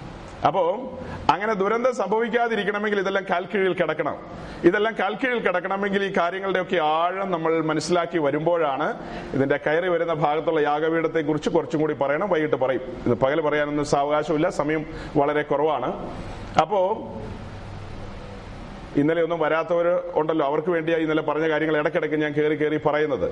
അങ്ങനെ യോർദാൻ കടന്ന് ഈ പറഞ്ഞ സ്റ്റെപ്പുകൾ വെച്ച് മുൻപോട്ട് മുൻപോട്ട് പോകുമ്പോൾ നമ്മളെ കാത്തിരിക്കുന്ന അനേക ജാതികളാണ് ശത്രു ശത്രുക്കൾ അവിടെയുണ്ട്. ആ ജാതികളെയെല്ലാം കാൽക്കീഴിലിടണം കോൺക്വർ ചെയ്യണം പിടിച്ചടക്കണം. അതിനെയെല്ലാം പിടിച്ചടക്കി കഴിയുമ്പോഴാണ് ആ ദേശത്ത് വിളവിറക്കാൻ പറ്റത്തുള്ളൂ. ആ ദേശത്ത് കൃഷി ഇറക്കാൻ പറ്റത്തുള്ളൂ. ആ കൃഷിയിൽ നിന്നുള്ള വിളവ് നാം ഭക്ഷിക്കണം. അവിടെ വരെയുള്ള യാത്രയ്ക്കാണ് മന്ന തന്നിരിക്കുന്നത്. കൃഷി ഇറക്കി വിളവെടുക്കുന്ന സമയം വരെ മന്ന കിട്ടും. മന്ന അന്നന്നത്തേക്കുള്ള മന്ന അന്നന്നത്തേക്കുള്ള കാര്യങ്ങൾ എന്നാൽ അത് കഴിഞ്ഞോ? അവിടെ നിന്ന് മാതളപ്പഴവും അത്തിപ്പഴവും ഏ കോതമ്പും മുന്തിരിയും ആ പിന്നെ തേനും ഇങ്ങനെയുള്ള കാര്യങ്ങളൊക്കെയാണ് വിളവെടുക്കുന്നത്. ഇതെല്ലാം ഭക്ഷിച്ചു കഴിയുമ്പോൾ നാം ആത്മീയത്തിൽ കരുത്തുള്ളവരായി മാറുകയാണ്. അങ്ങനെ വാക്ചത്ത ഭൂമിയിലുള്ള കേന്ദ്ര ഭാഗമായ സിയോൻ അത് നാം പിടിച്ചെടുക്കണം. ആ സിയോനിലാണ് ദൈവത്തിന്റെ ആലയം പണിയേണ്ടത്. ഈ പറഞ്ഞ കാര്യങ്ങളെല്ലാം പറഞ്ഞ് അവിടെ ചെല്ലുന്ന ആ പോക്കിന് പറയുന്നതാണ് അവിടെ ചെന്ന് സിയോനെല്ലാം പിടിച്ച് അവസാനിപ്പിക്കുമ്പോ നമ്മൾ പറയും ഇവൻ ജയാളിയാണ്. അല്ലേ? സകലത്തിനെയും കാൽക്കീഴിൽ ഇട്ട് കഴിഞ്ഞില്ലേ? അങ്ങനെ ഇവിടുന്ന് പോകുന്നതിന് മുമ്പ് ഈ പറഞ്ഞ നിലയിൽ എത്തണം. ഈ നിലയിൽ എത്തിയവർ കർത്താവ് പറഞ്ഞു ജയിക്കുന്നവന് ഞാൻ എന്നോട് കൂടെ എന്റെ സിംഹാസനത്തിൽ ഇരിപ്പാൻ വരം നൽകും. എന്നിട്ട് ഞാനും ജയിച്ചെന്റെ പിതാവിന്റെ സിംഹാസനത്തിൽ ഇരുന്നത് പോലെ. പ്രിയപുത്രന്റെ പിതാവ് എന്തെങ്കിലും എക്സ്ക്യൂസ് കൊടുത്തോ? യേശു ക്രിസ്തുവിന് പിതാവ് എന്തെങ്കിലും ഇളവ് കൊടുത്തോ എന്നാണ് ചോദ്യം. ഒരളവും കൊടുത്തില്ല. ഈ ഭൂമിയിലുള്ള വാസം സഞ്ചാരം ജീവിതത്തിൽ എങ്ങനെയെല്ലാമാണ് പോകേണ്ടതെന്നുള്ളതെല്ലാം ഉണ്ട്. ആ അങ്ങനെ തന്നെയാണ് കടന്നുപോയത്. തുടക്കം മുതൽ ഒടുക്കം വരെ പിതാവിനെ മാത്രം പ്രസാദിപ്പിച്ചു. ദൈവ ദൈവഹിതപ്രകാരം മാത്രം സഞ്ചരിച്ചു. ജയാളിയായി സിംഹാസനത്തിലേക്ക് വന്നു.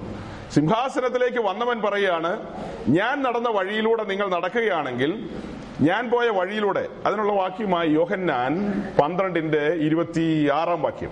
യോഹന്നാൻ പന്ത്രണ്ടിന്റെ ഇരുപത്തി ആറ് വായിച്ചേ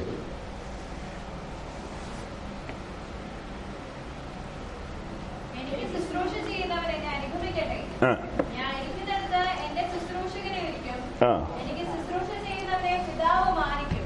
എങ്ങനെയാ വാക്യം? ആ വാക്യം പ്രിയരെ മൂന്ന് ഭാഗമായിട്ട് തിരിക്കണം. അതിലെ ആദ്യ ഭാഗം വായിക്കും. വായിച്ചാട്ടെ? ആ. ആ ആദ്യത്തെ ഭാഗം ഇതാണ്. എനിക്ക് ശുശ്രൂഷ ചെയ്യുന്നവൻ എന്നെ അനുഗമിക്കട്ടെ. അനുഗമിക്കട്ടെ. അത്രയും വായിക്കുമ്പോൾ എന്തെല്ലാം നമ്മുടെ ഉള്ളിൽ വരണം? അനുഗമിക്കണമെങ്കിൽ എന്തു വേണം? അതെ എനിക്ക് ശുശ്രൂഷ ചെയ്യുന്നവൻ എന്നെ അനുഗമിക്കട്ടെ എന്ന് പറഞ്ഞാൽ അർത്ഥം കർത്താവ് നടന്നൊരു വഴിയുണ്ട്. ആ വഴിയിലൂടെ നടന്ന് തന്നെ വേണം തന്നെ അനുഗമിക്കാൻ. യേശു നടന്നൊരു വഴിയുണ്ടല്ലോ. ഈ ഭൂമിയിൽ നടന്നൊരു വഴിയുണ്ട്. ആ വഴിയിലൂടെ തന്നെ നടക്കണം. അങ്ങനെ കർത്താവിനെ ശുശ്രൂഷിക്കണം. എനിക്ക് ശുശ്രൂഷ ചെയ്യുന്നവൻ എന്നെ അനുഗമിക്കട്ടെ. അത് കഴിഞ്ഞ്? ഞാൻ ഇരിക്കുന്നിടത്ത് ഇരിക്കണമെങ്കിൽ ഈ ഒരൊറ്റ വഴിയുള്ളൂ ഞാൻ തന്നെ വഴി. പിതാവ് പുത്രന് വേണ്ടി ഒരു വഴി തുറന്നു. ആ വഴിയിലൂടെ പുത്രൻ നടന്നു. ആ വഴിയിലൂടെ അവന്റെ അപ്പോസ്വലന്മാർ നടന്നു. ആ വഴിയിലൂടെ ആദിമ പിതാക്കന്മാരെല്ലാം നടന്നു. ആ വഴിയിലൂടെ പെന്തിക്കോസിന്റെ പിതാക്കന്മാരെല്ലാം നടന്നു. ആ വഴി ചെന്ന് എത്തുന്നത് ഞാൻ ഇരിക്കുന്നിടത്തായിരിക്കും ആ വഴി ചെന്ന് എത്തുന്നത് എവിടെയാ? കർത്താവ് ഇരിക്കുന്നിടത്തേക്ക് ആ വഴി എന്നെത്തുന്നത് ആ വഴിയിലൂടെ പോകുന്നവരെല്ലാം അവിടെ ചെല്ലും. അത് ഇടുക്കവും ഞെരുക്കവുമുള്ള വഴിയാണ്. ആ വഴി വിട്ട് ഇന്നത്തെ പെന്തിക്കോസ് ഇന്നത്തെ പെന്തിക്കോസ് പോകുന്ന വിശാലമായ വഴിയിലൂടെ പോയി കഴിഞ്ഞാൽ ആ പരിസരത്ത് എങ്ങും എത്താൻ പോകുന്നില്ല. അത് വലിയ ഒരു കയത്തിലേക്കാണ് പോകുന്നത്. ഇന്നത്തെ പെന്തിക്കോസ് പോകുന്നത് ഒരു വലിയ കയം കയം. അതിന് പറയുന്നതാണ് ഇംഗ്ലീഷിൽ പറഞ്ഞ ലേക്ക് ഓഫ് ഫയർ എന്ന് പറയും. മലയാളത്തിൽ പറഞ്ഞ എങ്ങനെ പറയും? തീ പൊയ്യുക കാരണം ഈ ലോകത്തിലെ സകല കാര്യങ്ങളും കണ്ടു കേട്ട് രസിച്ച് സുഖിച്ച് അതിനുവേണ്ടി പാട്ടും പ്രാർത്ഥനയും ഒക്കെ ആയിട്ട് അവരങ്ങനെ പൊയ്ക്കൊണ്ടിരിക്കുകയാണ്. ആ പോക്ക് എന്ന് അവസാനിക്കുന്ന നാശത്തിലായിരിക്കും. എന്നാൽ നമുക്ക് വേണ്ടി ഓടാനും ഇപ്പൊ ആദ്യം പറഞ്ഞു ഓട്ട ഓട്ടത്തിന്റെ കാര്യം. ഓടാനും നടക്കാനും ഒക്കെ വെച്ചിരിക്കുന്ന പാത എന്ന് പറയുന്നത് ഞെരുക്കമുള്ള പാതയാണ്. അതിന് ഒരു ട്രാൻസ്ലേഷൻ എഴുതിയിരിക്കുന്നത് ഹർട്ടിംഗ് പാത്ത് എന്നാണ്. പോകുന്തോറും പോകുന്തോറും മുറിവേൽക്കുന്ന ഒരു പാതയാണ്.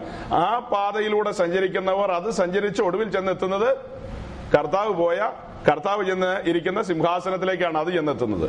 അതൊന്നും വേണ്ട അത്തരം വഴിയൊന്നും ഞങ്ങൾക്ക് വേണ്ട എന്ന ചിന്തയിൽ പോകുന്ന ആരും ആ പരിസരത്ത് വരാൻ പോകുന്നില്ല. അപ്പൊ എനിക്ക് ശുശ്രൂഷ ചെയ്യുന്നവൻ എന്നെ അനുഗമിക്കട്ടെ പിന്നെ ഞാൻ ഇരിക്കുന്നിടത്ത് ഇരിക്കാൻ എല്ലാവർക്കും ആഗ്രഹമുണ്ട്.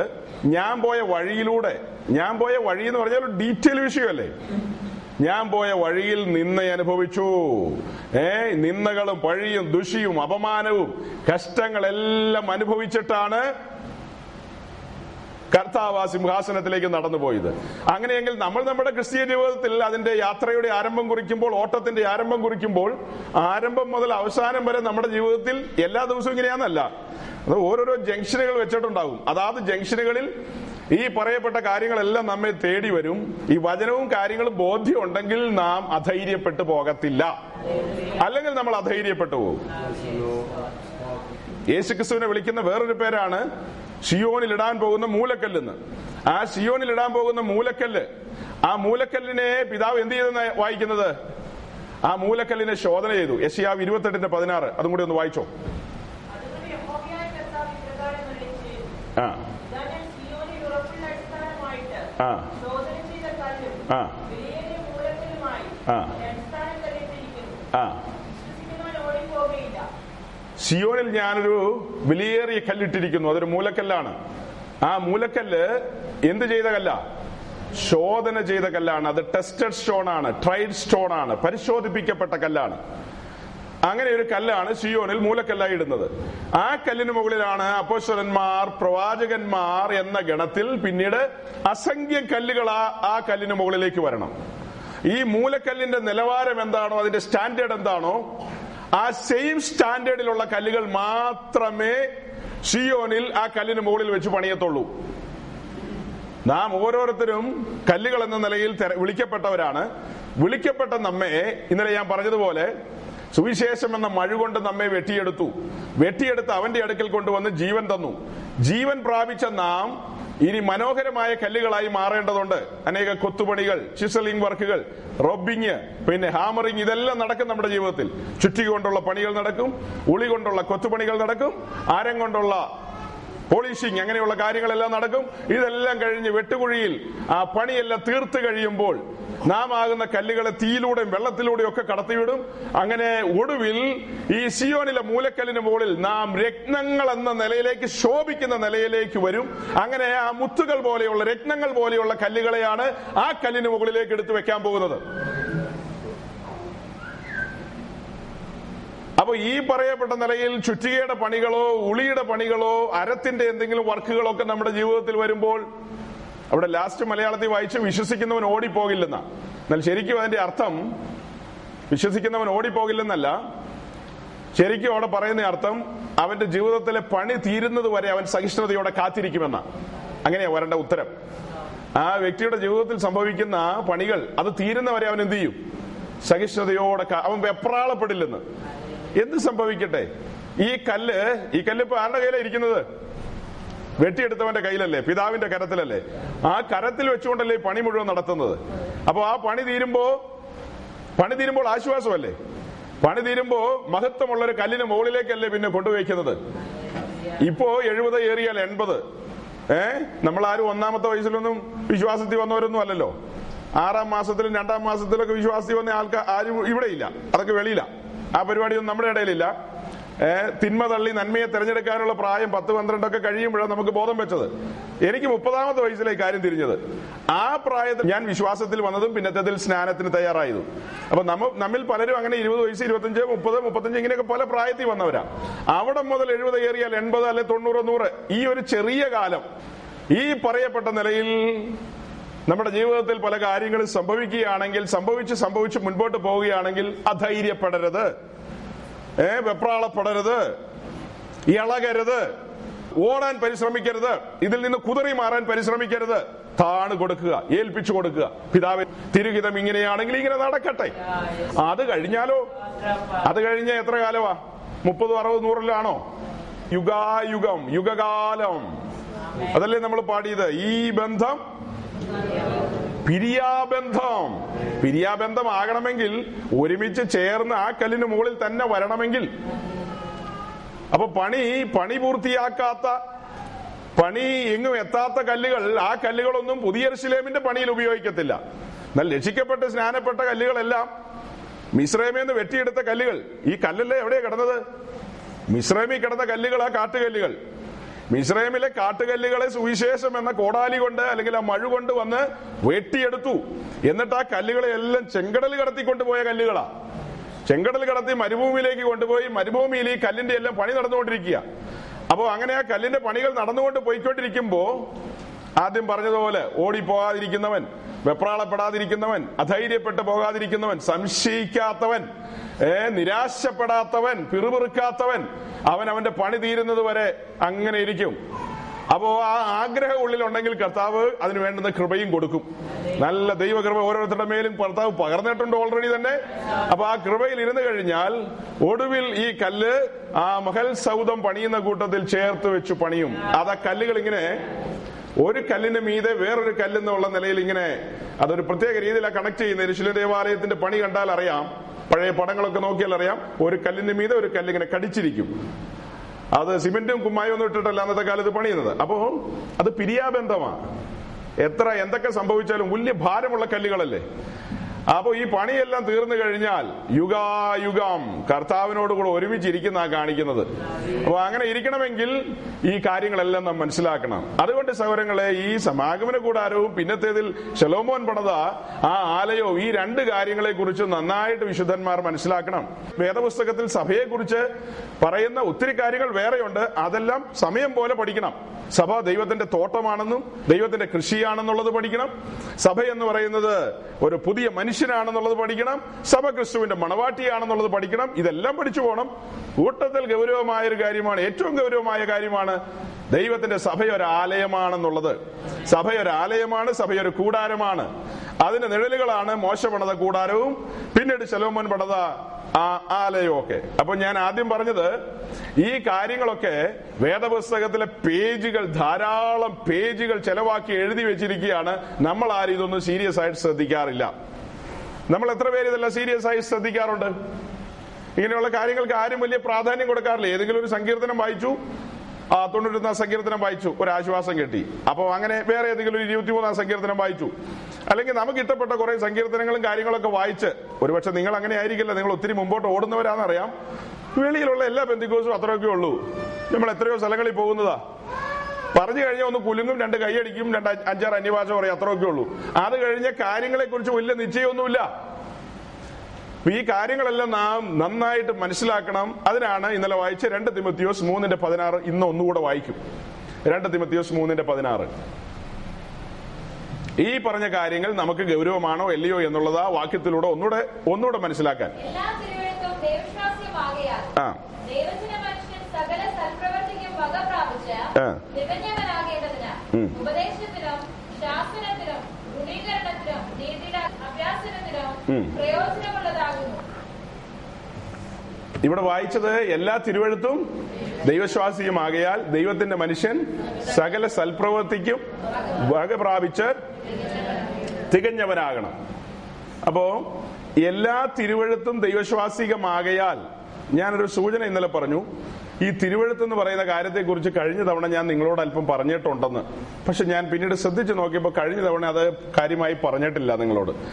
ഈ ഇവിടെ പൗലോസ് തിരുവഴുത്ത് എന്ന് പറഞ്ഞിരിക്കുന്ന ആ- കാര്യം ഈ മുഴു പുസ്തകത്തെയും നമ്മൾ തിരുവഴുത്തെന്നാണ് വിളിക്കുന്നത്. എന്നാൽ ഇവിടെ ഈ എഴുതിയിരിക്കുന്ന ഭാഗത്തും സുവിശേഷങ്ങളിലും മറ്റ് ലേഖനങ്ങളിലെല്ലാം തിരുവഴുത്തിനെ കുറിച്ച് കാണുന്നുണ്ട്. ഇങ്ങനെ തിരുവഴുത്തിന് നിവർത്തി വന്നു. തിരുവഴുത്ത് പറയുന്ന പോലെ ജീവജലത്തിന്റെ നദി ഒഴുകും. പിന്നെ ആ തിരുവഴുത്ത് പറയുന്ന പോലെ ആ നാശയോഗ്യൻ മാത്രം നഷ്ടപ്പെട്ടു.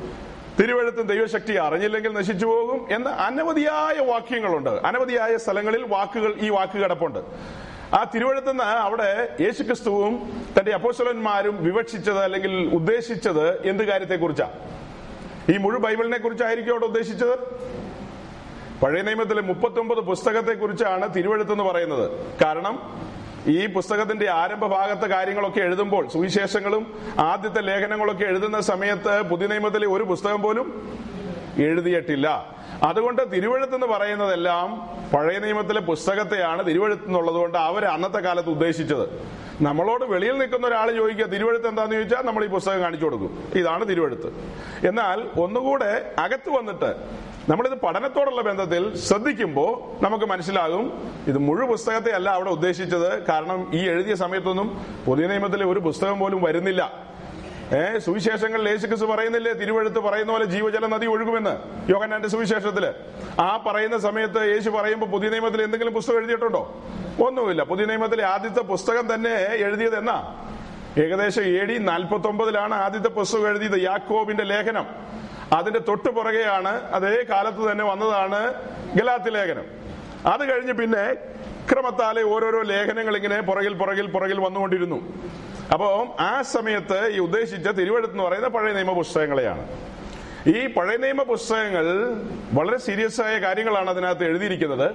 അതിന് ഈ അടുത്തിടയ്ക്ക് കോട്ടയംകാരൻ ഒരു അച്ചായൻ പറഞ്ഞു പഴയ നിയമത്തിലെ പുസ്തകങ്ങളും നമ്മൾ അന്വേഷിക്കേണ്ട അത് വെളിപ്പാടില്ലാത്ത ആളുകൾ എഴുതി വെച്ചതാണ്.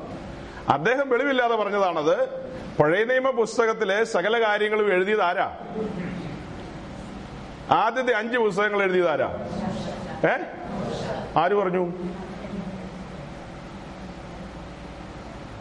ആദ്യത്തെ അഞ്ച് പുസ്തകങ്ങൾ മോശ എഴുതിയതാ? മോശ എന്ന് പറയുന്ന ഒരു പേന മാത്രം. എഴുത്തുകാരൻ ആരാ? പരിശുദ്ധ മോശ ഒരു വാക്കുപോലും ഇതിനകത്ത് എഴുതിയിട്ടില്ല. പൗലോസിന് പതിനാല് ലേഖനമില്ല പന്ത്രണ്ട് ലേഖനമില്ല ഒരു ലേഖനം പോലും ഇല്ല പൗലോസ് ഒരു ലേഖനം എഴുതിയിട്ടില്ല.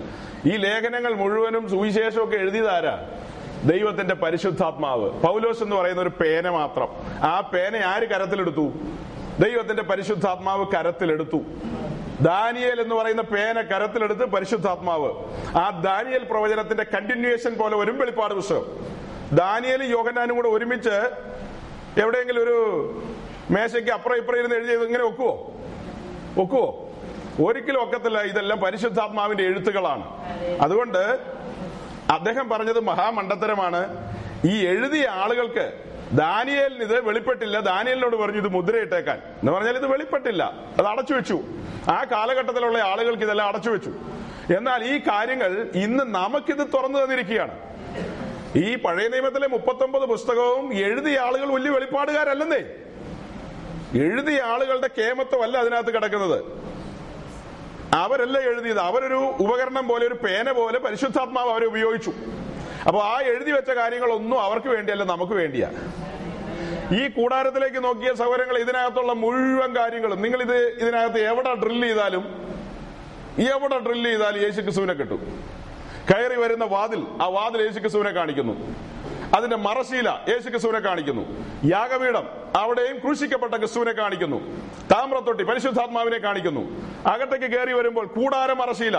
ഇവിടെ എല്ലാം സുവിശേഷം വരുന്നു സുവിശേഷം എന്ന് പറഞ്ഞ യേശു ക്രിസ്തു അതിനകത്തേക്ക് കയറി വന്നാൽ വിളക്ക്. പഴയ നിയമത്തിൽ ഇസ്രായേലിന്റെ നടുവിൽ ഈ കൂടാരം വെച്ചപ്പോൾ അകത്ത് നിന്ന് വിളക്ക് യേശു ക്രിസ്തുവിനെയാണ് കാണിക്കുന്നത്.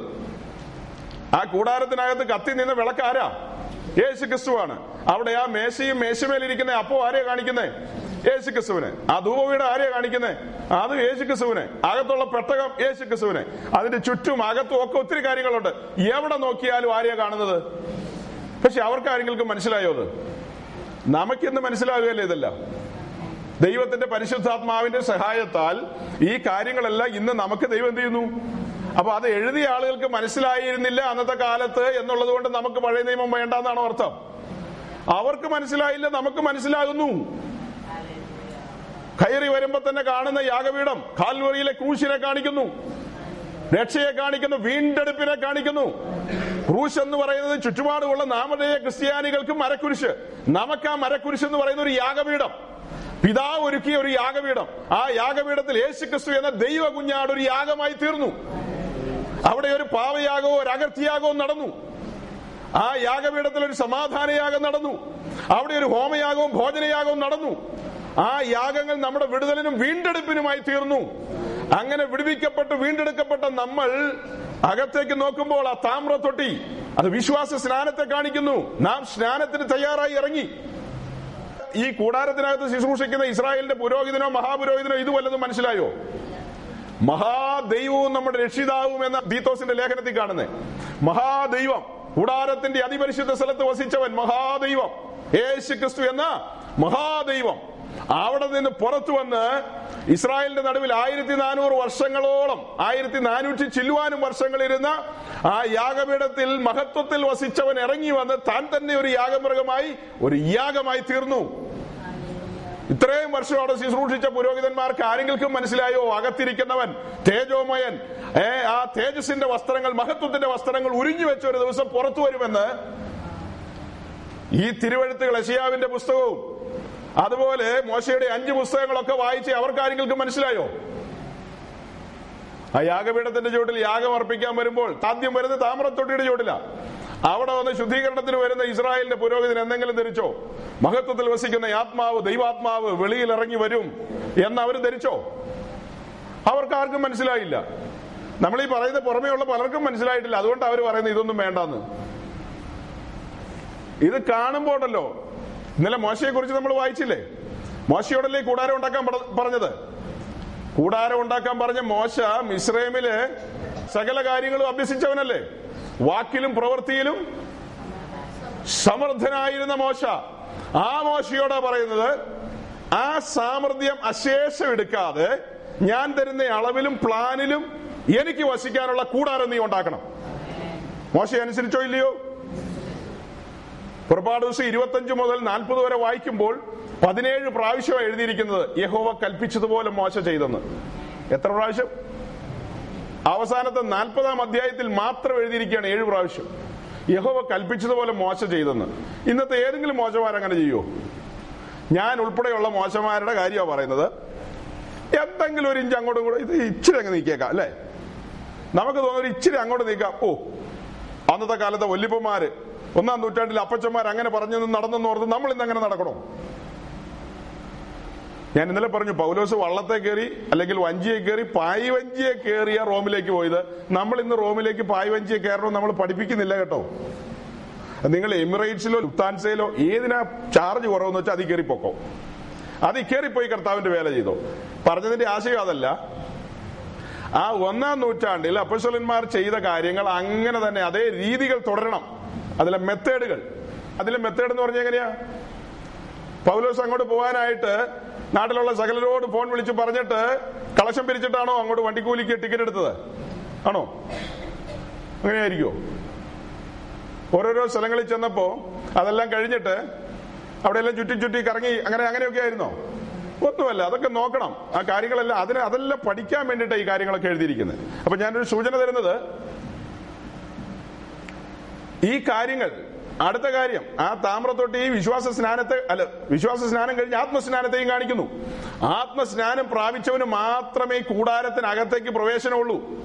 പഴയ നിയമത്തിൽ അഹ്റോന്റെ പുത്രന്മാരായ പുരോഹിതന്മാർ ആ കൂടാരത്തിനകത്തേക്ക് കയറണമെങ്കിൽ അവരുടെ തലയിൽ എന്തൊഴിക്കണം?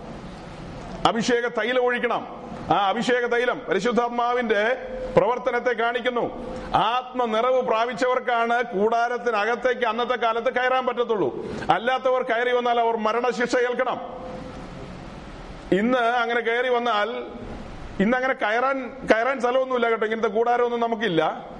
ഈ കൂടാരം നമ്മളാ. അങ്ങനെയല്ലേ പറഞ്ഞു വരുന്നത്? ഈ കൂടാരം നാമ. ഈ കൂടാരത്തിനകത്ത് ആ വിശുദ്ധ സ്ഥലം എന്ന് പറയുന്നത് ഇതിനകത്ത് വെളിപ്പെടും. ഇതിനകത്ത് വിശുദ്ധ സ്ഥല യഹോവയുടെ സന്നിധി ദൈവ സാന്നിധ്യം ഉള്ളടം ആ ദൈവ സാന്നിധ്യം എന്റെ ഉള്ളിൽ വെളിപ്പെടും. അന്ന് അഹ്റോന്റെ പുത്രന്മാർ നടന്നു കയറി പോവാ അങ്ങോട്ട്. ഇത് നമുക്ക് നടക്കാൻ സ്ഥലമൊന്നുമില്ല. നമ്മളിവിടെ വന്ന് ഇരിക്കുക. ഇവിടെ ഇരിക്കുമ്പോൾ ഈ വിശുദ്ധ സ്ഥലം എവിടെ വെളിപ്പെടും? നമ്മുടെ ഉള്ളിൽ വെളിപ്പെടും. ദൈവ സാന്നിധ്യം നാം അനുഭവിക്കും. ദൈവ സാന്നിധ്യത്തിന് നടുവിലിരിക്കുമ്പോൾ ആ വിളക്ക് പ്രകാശിക്കും. ആ വിളക്ക് പ്രകാശിക്കുമ്പോൾ ആ വിളക്കിന്റെ വെളിച്ചത്തിൽ നാം അവിടെയുള്ള മഹത്വങ്ങൾ കാണും. അല്ലെങ്കിൽ നമ്മുടെ ഉള്ളിൽ ആ വിളക്ക് പ്രകാശിക്കുമ്പോഴാണ് ഇത് തുറക്കും. ഇത് തുറന്നു കഴിയുമ്പോൾ ആഴമേറിയ കാര്യങ്ങൾ. ആഴ്ചയപ്പത്തിന്റെ മേശമേലിരിക്കുന്ന അപ്പം വിലപിടിപ്പുള്ള കാര്യങ്ങളാണ്. വലിയ സ്വർഗീയ മർമ്മങ്ങളാണ്. ആഴങ്ങളാണ്. ദൈവസഭയെക്കുറിച്ചും യേശുക്രിസ്തുവിനെ കുറിച്ചും ഒക്കെയുള്ള ആഴമേറിയ വെളിപ്പാടുകൾ അങ്ങനെയാണ് നാം പ്രാപിക്കുന്നത്. ഈ പറഞ്ഞ കാര്യങ്ങൾ എന്തെങ്കിലും പഴയ നിയമക്കാർക്ക് മനസ്സിലായോ എന്നാണ് എന്റെ ചോദ്യം. ആ കാര്യങ്ങളെല്ലാം കൃപയാൽ ഇന്ന് പകൽ സ്വർഗം നമുക്കും തുറക്കുകയല്ലേ? നമുക്ക് മാത്രോ? നമ്മുടെ മുൻപന്മാർക്കെല്ലാം പൂർവപിതാക്കന്മാർക്കെല്ലാം ഈ വിലപ്പെട്ട കാര്യങ്ങൾ മനസ്സിലാക്കിയതുകൊണ്ടല്ലേ അവർ അമ്പര ചുംബികളായ ആ സൗധങ്ങൾ പള്ളികൾ പള്ളിമേടകളെല്ലാം വിട്ട് കണ്ട ചായ്പിലും ചാണകം മുഴുകിയ തറയിലും ഓലമേഞ്ഞ കെട്ടിടങ്ങളിലും കടന്നു വന്ന കീറപ്പായിലിരുന്ന് മുഴങ്കാലിൽ തങ്ങളെ തന്നെ ഏൽപ്പിച്ചു കൊടുത്ത് തങ്ങൾ ദൈവത്തിന്റെ ആലയം എന്ന നിലയിൽ ദൈവത്തിന്റെ കൂടാരം എന്ന നിലയിൽ ഏൽപ്പിച്ചു കൊടുത്തപ്പോൾ പരിശുദ്ധ റൂഹ അതിനകത്തേക്ക് ഇറങ്ങി വന്ന് അവരെ ആത്മാവിൽ നിറച്ചുകൊണ്ട് പ്രകാശം പരത്തിയില്ലേ അവരുടെ ജീവിതത്തിൽ? ആ പ്രകാശത്തിൽ അവർ തേജോമയനെ കണ്ടില്ലേ? ഇതിന്റെ ആഴങ്ങൾ മനസ്സിലാക്കണമെങ്കിൽ ഈ പുസ്തകങ്ങളെല്ലാം പഠിക്കണ്ടേ? ഈ പുസ്തകങ്ങളെല്ലാം പഠിക്കുമ്പോഴാണ് മോശ ഇതെല്ലാം ക്രമത്തിലല്ലേ അടക്കി വെച്ചത്. അതിന്റെ ഒടുവിൽ വായിക്കും പുറപ്പാട് നാൽപ്പതിൽ. മോശ പണിയെല്ലാം തീർന്നപ്പോൾ എല്ലാം ക്രമത്തിൽ അടക്കി വെച്ചു.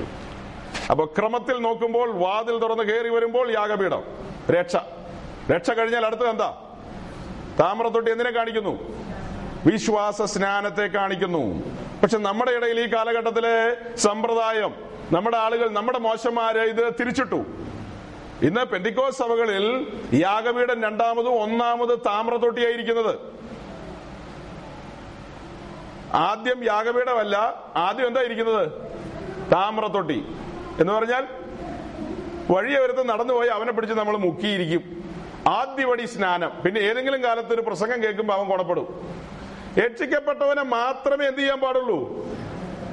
ക്രമം മനസ്സിലായോ? ആദ്യം എന്താ? ആദ്യം യാഗപീഠം വീണ്ടെടുപ്പ് നടക്കണം. വീണ്ടെടുപ്പ് യേശു ക്രിസ്തുവിന്റെ രക്തത്താലുള്ള വീണ്ടെടുപ്പ് നടക്കണം.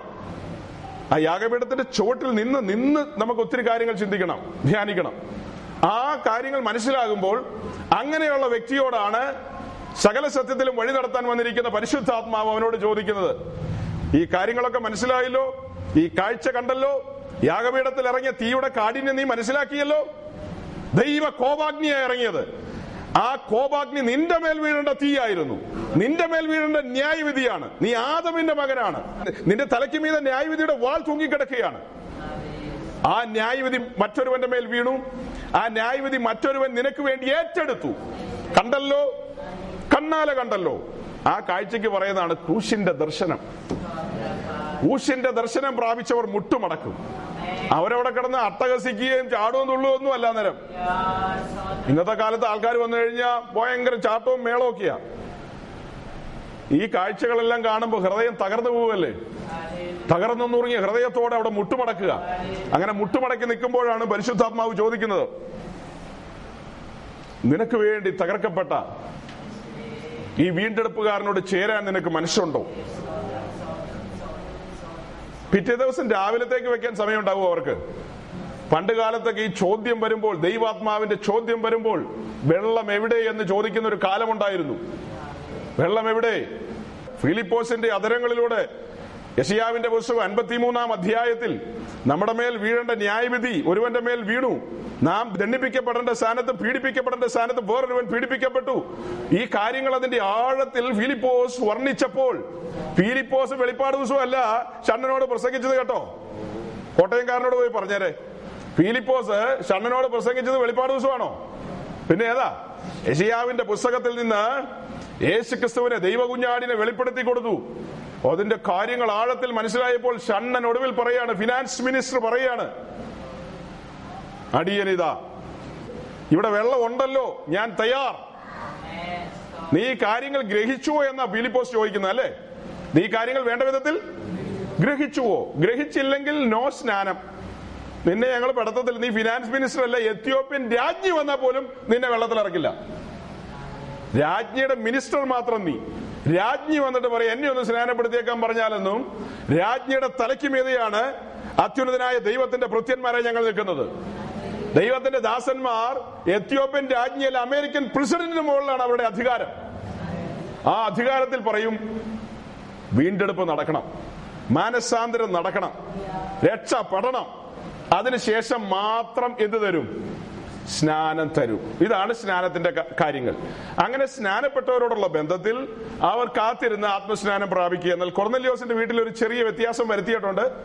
അത് അതിന്റെ വേറെ വിഷയങ്ങളുണ്ട്. അത് പിന്നെ അല്ല ചിന്തിക്കാം. അപ്പോ രക്ഷിക്കപ്പെട്ടവൻ സ്നാനപ്പെട്ടു സ്നാനപ്പെട്ടവൻ ആത്മസ്നാനം പ്രാപിച്ചു. ആത്മസ്നാനം പ്രാപിച്ചവൻ അകത്തേക്ക് കയറി. അവരാണ് ആത്മാവിൽ ആരാധിക്കുന്നത്. അവരാണ് ദൈവ സാന്നിധ്യം അനുഭവിക്കുന്നവർ. ദൈവശക്തി അനുഭവിക്കുന്നു. അങ്ങനെ ദൈവശക്തി അനുഭവിച്ചാലും ദൈവ സാന്നിധ്യം അനുഭവിച്ചെന്ന് പറഞ്ഞാൽ തന്നെയും അവിടെ കൊണ്ട് തീരുന്നില്ല. അത് കഴിഞ്ഞ് അടുത്ത കാര്യമാണ്. അവിടെ സ്ഥിരമായി അതിനകത്ത് വസിക്കുന്ന ഒരു അനുഭവം അതിനകത്ത് തന്നെ കൂടാരത്തിനകത്ത് വസിക്കുന്ന അനുഭവം. ആ കൂടാരത്തിന് ചുറ്റും നാൽപ്പത്തിയെട്ട് പലക നിൽക്കുക.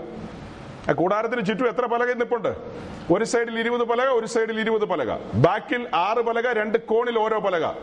അങ്ങനെ ഇരുപത് ഇരുപത് നാൽപ്പതും ആറും നാൽപ്പത്തിയാറും രണ്ടും നാൽപ്പത്തെട്ട് പലക മൊത്തം അതിനകത്ത് നിൽപ്പുണ്ട് ആ നാൽപ്പത്തെട്ട് പലകയ്ക്ക് കാര്യമായ കാരണങ്ങളുണ്ട്. അങ്ങനെ നാപ്പത്തെട്ട് എന്ന് പറയാനായിട്ട്.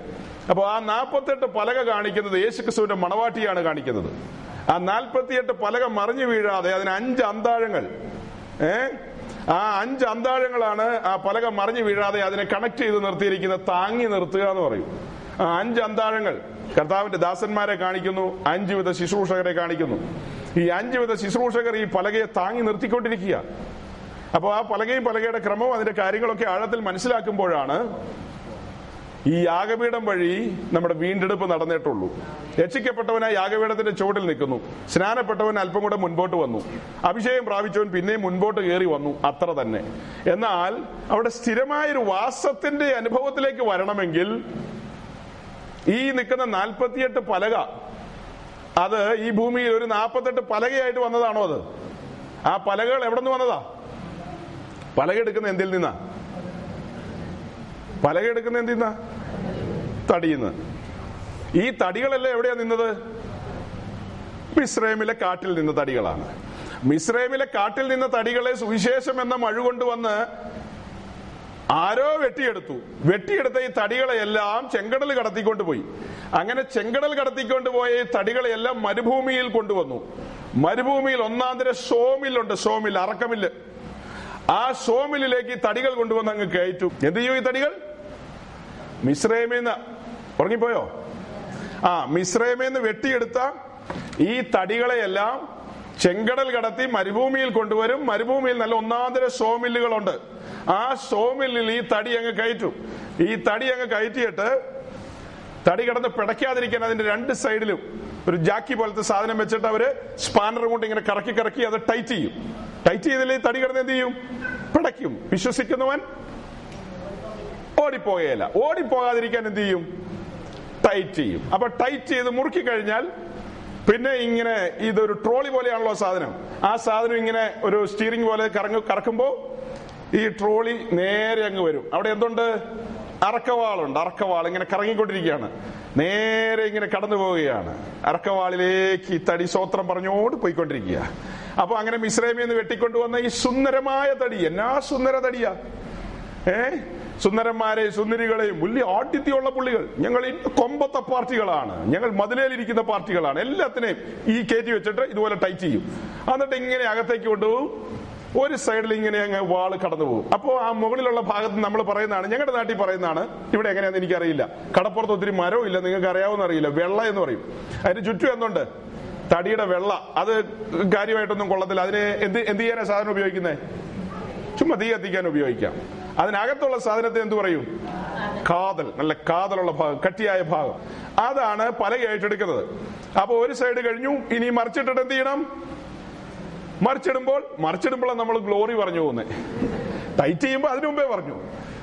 തടി ആ ഷോമിലേക്ക് ഇങ്ങനെ കൊണ്ടുവരുന്ന കാണുമ്പോഴേ നമ്മൾ പറയും ഇതാണെങ്കിൽ ഞങ്ങൾ പോവുക. ഇതെന്തിനാ ഈ പരിപാടിയൊക്കെ ഇവിടെ? എന്ന് ചോദിക്കില്ലേ? ഇങ്ങനത്തെ രണ്ട് കാര്യം പറഞ്ഞു കഴിഞ്ഞാൽ ആൾക്കാർ പറയും ഇതല്ല കഠിനവാക്ക് എന്റെ പൊന്നെ. ഞങ്ങൾക്ക് അപ്പം മാത്രം മതി ഞങ്ങൾ ഷാന്റി വിടുക. എന്ന് ആളുകൾ പറയില്ലേ? അപ്പോ ഈ തടിയെ നേരെ നാല് സൈഡും മറിച്ചിടും. മൂന്ന് സൈഡല്ല നാല് സൈഡും മറിച്ചിട്ടേ വെക്കൂ. നമ്മൾ ഇന്നലെ പറഞ്ഞില്ലേ ഇടിച്ചെടുത്ത തെളിവുള്ള ഒലിവെണ്ണ വരണമെങ്കിൽ നാല് സൈഡിൽ നിന്ന് പിടിച്ച് ഞെക്കും പ്രസ് ചെയ്യും. അപ്പൊ ഇറ്റിറ്റ് ഇറ്റിറ്റ് ഒലിവെണ്ണ വരും. അപ്പോ അങ്ങനെ വന്നു കഴിയുമ്പോഴാണ് വിളക്ക് കത്തുന്നത്. അതുപോലെ നാല് സൈഡും ഈ പറഞ്ഞ പോലെ ക്ലിയർ ചെയ്യും. ക്ലിയർ ചെയ്ത് കഴിഞ്ഞിട്ട് പിന്നെ നോക്കും എവിടെയെങ്കിലുമൊക്കെ എന്തെങ്കിലുമൊക്കെ ഉണ്ടോ എന്ന് അതൊക്കെ അപ്പോ ക്ലിയർ ചെയ്യും റബ്ബിങ്ങും പരിപാടിയൊക്കെ. അങ്ങനെ റെഡിയാക്കിയെടുത്ത പലകകൾ ഇത് എത്ര റെഡിയാക്കിയെടുത്താലും ആരിങ്ങനെ പൊങ്ങി വന്നോണ്ടിരിക്കും. അതുകൊണ്ട് മോശയോട് പറഞ്ഞു ഇനി ചെത്തൽ മതി ഇനി അതിനകത്തൊരു കാര്യം ചെയ്തേരെ. അത് പ്യുവർ ഗോൾഡ് കൊണ്ട് തനി തങ്കം കൊണ്ട് അതങ്ങ് കവർ ചെയ്തേക്കാൻ പറഞ്ഞു. അങ്ങനെ തനി തങ്കം കൊണ്ട് കവർ ചെയ്ത പലക നാപ്പത്തെട്ട് എണ്ണം ചുറ്റും നിൽക്കുകയാണ്. ആ പലക യാഗപീഠത്തിന്റെ ചുവട്ടിലല്ല ഇരിക്കുന്നത്. ഈ തടികളെല്ലാം മിശ്രമിൽ നിന്ന് സുവിശേഷം എന്ന മഴ കൊണ്ട് വെട്ടിയെടുത്തു. വെട്ടിയെടുത്ത് ആ യാഗപീഠത്തിന്റെ അനുഭവം കാണിക്കുന്നത് ഒരു സമർപ്പണ. യാഗപീഠം കണ്ട അപ്പ എന്തോ ഓർത്തോണം. യാഗപീഠത്തിൽ നിന്ന് നിശബ്ദമായ ഒരു സ്വരം എപ്പോഴും മുഴങ്ങുന്നുണ്ട്. കടന്നു വരൂ. മോസ്റ്റ് വെൽക്കം മോസ്റ്റ് വെൽക്കം സമർപ്പിക്കൂ. എപ്പോഴും ഇവിടെ വിശ്രമിക്കൂ. സമർപ്പിതനായിരിക്കൂ. അങ്ങനെ യാഗപീഠത്തിന്റെ അനുഭവത്തിൽ നാം ഏൽപ്പിച്ചു കൊടുക്കുകയാണ്. സമർപ്പിതന്റെ അനുഭവത്തിൽ നിൽക്കുകയാണ്. പിടയ്ക്കുന്നൊന്നുമില്ല ഓടുന്നൊന്നുമില്ലെങ്കിൽ ഈ യാഗപീഠം അഥവാ ക്രൂശ് ആ ക്രൂശ് നമ്മെ ലിഫ്റ്റ് ചെയ്യും. ആ ക്രൂശ് നമ്മെ ഉയർത്തി അതിപരിശുദ്ധ സ്ഥലത്തിന്റെ അനുഭവത്തിൽ എത്തിക്കും. അതുകൊണ്ടാണ് ആദിമ അപ്പോസ്വലന്മാർ ആദിമ വിശുദ്ധന്മാരെല്ലാം ക്രൂശിന്റെ മാർഗത്തെ തള്ളിക്കളയാതെ ക്രൂശിന്റെ മാർഗത്തെ മുറുകെ പിടിച്ചുകൊണ്ട് അവർ മുൻപോട്ട് പോയത്. അതുകൊണ്ട് പ്രിയ സഹോദരങ്ങളെ തിരുവഴുത്തുകൾ തിരുവഴുത്തുകൾ ദൈവശ്വാസികമാണ് ഈ കാര്യങ്ങളെല്ലാം നമുക്ക് വേണ്ടി എഴുതി വെച്ചിരിക്കുകയാണ്. ഇതെല്ലാം നമുക്ക് തുറക്കണം. കർത്താവിന്റെ വരവ് താമസമെങ്കിൽ വൈകിട്ട് നമുക്ക് ഈ കാര്യങ്ങളെ കുറിച്ച് കൂടുതൽ ചിന്തിക്കാം. ദൈവം നിങ്ങളെ അനുഗ്രഹിക്കട്ടെ.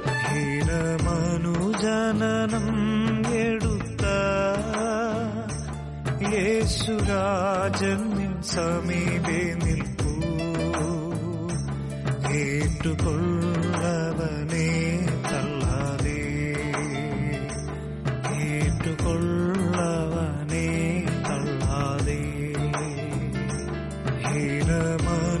ഹീനമനുജനനം എടുത്ത യേശുരാജൻ നിൻ സമീപേ നിൽപ്പൂ കേട്ടുകൊള്ളവനെ